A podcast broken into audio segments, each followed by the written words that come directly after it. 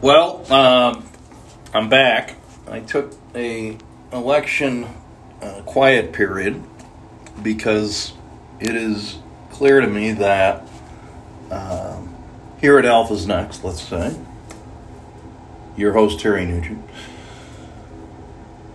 it has been clear to me that it's going to take a long, long time for the results of this election to be certified. And uh, fortunately, I'm old enough, as are probably most of my listeners, uh, where this isn't my first rodeo, as George Bush would say. And I use that quote deliberately because last time we went through one of these, George Bush was the uh, loser of the popular vote, but the winner of the uh, electoral vote. And uh, that's how uh, President Trump got himself to be President Trump. And, um, you know, if in the odd event that he prevails in the Electoral College, I think that's going to be uh, the third time that's happened in the 21st century. Depending on whether you count the year 2000 as the 21st century, which technically I don't think it is. But um, unfortunately, having waited patiently now for several days, we have no resolution to this, and it doesn't look like we will uh, anytime soon. And the uh, the Keystone is oddly enough the Keystone State, and I just got done reading an article in the Wall Street Journal, which I read so you don't have to, and the controversy is probably going to center around Pennsylvania, Philadelphia, apparently. According to the Journal editorial board, at least, refused to let uh, Republican observers in uh, to the counting area, whereas it appears, at least, I haven't been following this very closely, honestly. I just want to know what the result is. But I have noted that in some areas, at least I think Nevada, I saw on CNBC, which I watch so you don't have to. Um, they have cameras, you know, so it's very transparent. Now, having just gone through some work for the census, uh, I'm sure, uh, or at least my hypothesis is that this is just about as efficient as as that was. So, uh, I'm sure, certainly, that there's going to be plenty of mischief to be made with litigation here. So, we may not know who the president is for a long time the votes need to be certified, I think, on December 2nd. So if this plays out like the Hanging Chad episode in Florida, it may go to the Supreme Court. And depending on where we're at there, uh, last time the Democrats were looking for more votes, so they were the ones who wanted to keep counting every vote. Uh, this time, they would probably just as soon stop counting but the count goes on nonetheless. So you know, everybody I think in these political or these uh, electoral organizations is trying desperately to avoid any appearance of impropriety, and they certainly saw what happened. There were some people who got crucified back in 2000. So nobody who's got that job is going to want to get crucified for any appearance or reality of, of uh, subterfuge. So it's going to be a long slog, and I am not going to be watching that, so you'll have to do that yourself. The big issue, I think, the market was pretty happy with the outcome because I think it's clear that uh, the polls were wrong again. The uh, the projections were wrong again. Uh, there's a thing called predictit.org.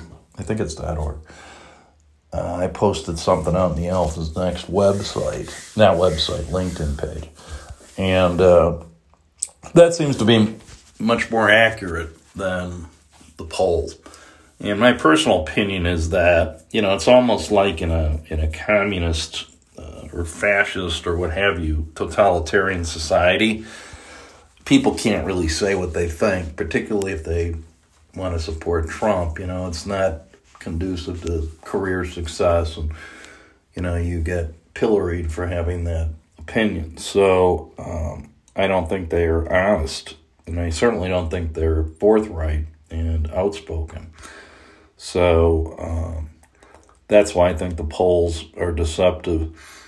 Plus, uh, there's technical issues with how they do them, et cetera, et cetera. So uh, it appears that there's a much more conservative um, bid on power than we thought. And uh, the House actually, the GOP picked up a few seats in the House, which was really surprising to me. Not that it matters. Um, it may make Pelosi's life a little easier in a way because I think Pelosi and Schumer and Biden are really more centrist, and they have their left flank to defend. Schumer's scared to death of a AOC uh, ch- primary challenge, so he may have to tack left. But it's easier for him to stay where he wants to stay in his heart of hearts, or his head of heads at least, if he can argue that hey, you know, I don't have the votes. But in the Senate. Um, we're in a situation, as far as I understand it, where there's two runoffs in Georgia, and the Republicans really have to win both of those in order to uh, maintain their majority. If Biden wins and they lose both of those uh, runoffs, then you're going to have a Senate majority for the Democrats, an effective one vote majority, and that opens up a lot of possibilities. So I think the market is missing that story. And uh, if that happens, then, you know, they're going to ram things through. They're not going to, you know, respect any of the quote traditions of the Senate. So they could do whatever they want to do then. And it's up to Biden and Harris to keep the brakes on that, which is going to be politically difficult for them. So I think the key to watch here frankly, is those two races in, in Georgia. And those won't be decided till January 2nd. So you're not going to really know where the political um, compass is pointing until next year. That's all there is to it. Now, I did see that there was a rapper who got shot to death, and there were police involved, but they were off duty because it was some nightclub and the cops were working security, which I'm thinking maybe is not a good thing going forward. Uh, so if if Atlanta goes up in flames, you know, like the Civil War, I think that could actually push those elections uh, more toward the GOP because uh, the whole woke, uh, you know, thing is a little easier to carry out when your house isn't on fire or your isn't being looted or your your city isn't being looted and uh, trashed. So I don't. I think there was a situation in Minnesota where one, at least one Democratic Congressperson lost their seat. So um, you know, my personal theory is that that kind of uh, stuff scares the voters and uh, tends to push them very quietly into the conservative uh, bucket. So we'll see what happens. I, I haven't heard any reports of rioting down there, but this guy was a rapper, you know, so that could get pretty viral, um, regardless of the merits of the case or whether the cops were on duty or off duty. So we'll see what happens there. But I do think that's where the the hinge of fate rests. And uh, you know, if we go in there with a Biden presidency, which I think is the by far the most probable outcome in a GOP Senate, that's gridlock. And you're not going to see higher taxes. You're not going to see, you know, a lot of the stuff that is in the platform that they put together. If you have a very narrow uh, Senate majority, I think they will ram everything they can through, and it could involve packing the court for that matter. So I'm not, right now, if I had to make a guess, I would say that this is not going to get to the point where the Supreme Court decides it because I do, I'm just getting the sense that they don't have enough evidence to uh, to win recounts. Now it's it's so close in a couple of these states, like Georgia in particular, and I think Pennsylvania, but you know, a lot of ballots coming in from the military overseas. Uh, in Pennsylvania, the postmark thing. It has to be postmarked by election day. So, you got votes coming in still. Uh, they're going to obviously challenge. Uh, you know, there's something about uh, Sharpie Gate. If you filled out the ballot with a Sharpie, it is alleged by the Republicans that those votes are being rejected. That story has been widely uh, debunked. I don't know what the reality is. But uh, I'm just getting the sense that uh, Trump's people are not going to find enough to uh, get a SCOTUS ruling. And, you know, he's in the Gore position here because he's the one who wants to count more votes and take more time. The way the Supreme Court decided in 2000 was hey, guys, we're out of time. You know, so he's kind of on the other side of that argument. And I think that the court, regardless of its political makeup, would have a tough time saying, oh, wait, you know, let's just keep counting until Trump wins. That would be inconsistent with the 2000 precedent. So I don't think Trump has a chance. So I think it all boils down to the uh, the Senate uh, the Senate uh, runoffs in Georgia, and either we're going to have you know a very frustrated Democratic Party with the White House and the House, but no Senate, and having to watch Mitch McConnell smirk while he blocks everything they want to do, or else we're going to have a very aggressive but narrow margin. Uh, either way, very unstable political situation. Uh, clearly, a lot of the country, you know, whether you call it the Trump agenda or the conservative agenda or whatever you call it, a lot of people voted that way, a lot more than you were led to believe. And uh, those folks aren't going to be happy if things go very quickly down the Democratic platform. And on the other hand, Democrats are not going to be very happy if they win the White House and the, and the House of Representatives, but they're stymied at every turn by the Senate's uh, recalcitrance. So that's the post election read. And I think I'm just going to leave it at that. Because um, a lot of where we go from here depends on that. And once we get more clarity, uh, I'll probably come out with the new administration, new challenge episode, which I've been doing since 1980. Not on this podcast, because in, in 1980, we didn't have podcasts. So, uh, in any event, that's it for tonight. I've got one request to get on the newsletter. Thank you, listener. And uh, I'm looking for the rest of you folks to give me your email address. So if you want to get the newsletter, we're going to fire this baby up hopefully next week. Uh, if we are, if our work ethic holds out. So uh, work seven days a week here at Alpha's Next, by the way. So uh, we're on the job all the time. And uh, you can reach me anytime. My number is 708 334 8414. So, hey, just give us a ring. If you want to chat one on one, free, no obligation consultation about nothing in particular. Uh, we do have that 10 10 10 deal, which I would love to talk to you about. Uh, 10%, 10 months, uh, 10 grand is what we'd like to see, but you know, we'll take what we can get. And if you want to do more, we welcome you with open arms.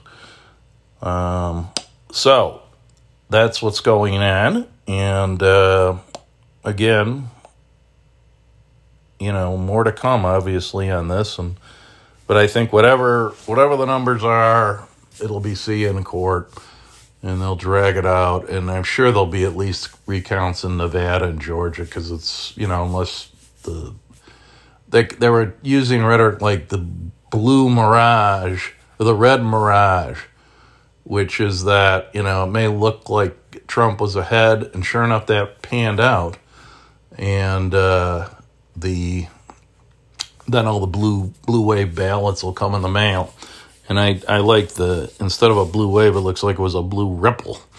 Because a lot of the senators who were supposedly going to lose their seats won. Uh, the GOP senators.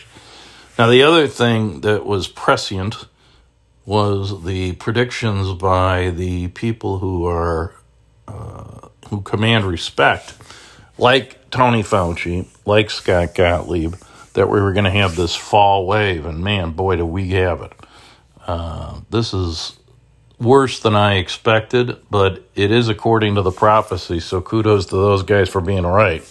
You I'm sure they wish they were wrong, but that's huge. And I did hear today, you may have read this story about the Denmark Minks, which sounds like a soccer team or a football team name. But uh, the Minks have got a version of the virus that's a mutation, and the Danes are really, you know, there's something's rotten in Denmark, and they're going to slaughter all these minks. And I'm just waiting for PETA to hop up and down. But you know, if you're if you're looking for a fur coat, probably be I don't know if they can use those pelts, but probably be on sale. You know, because of oversupply and all the fur is murder. I'm just waiting for the PETA people to storm the whatever you storm in Denmark to. Uh, Hamlet's Castle or whatever to stop the, you know, save the minks. And then they'll all get COVID and die. But, you know, I, if I was to write scripts for, you know, like sitcoms, it, it'd probably make Seinfeld look, you know, like a like a, Catholic broadcasting system channel. So that's why I don't.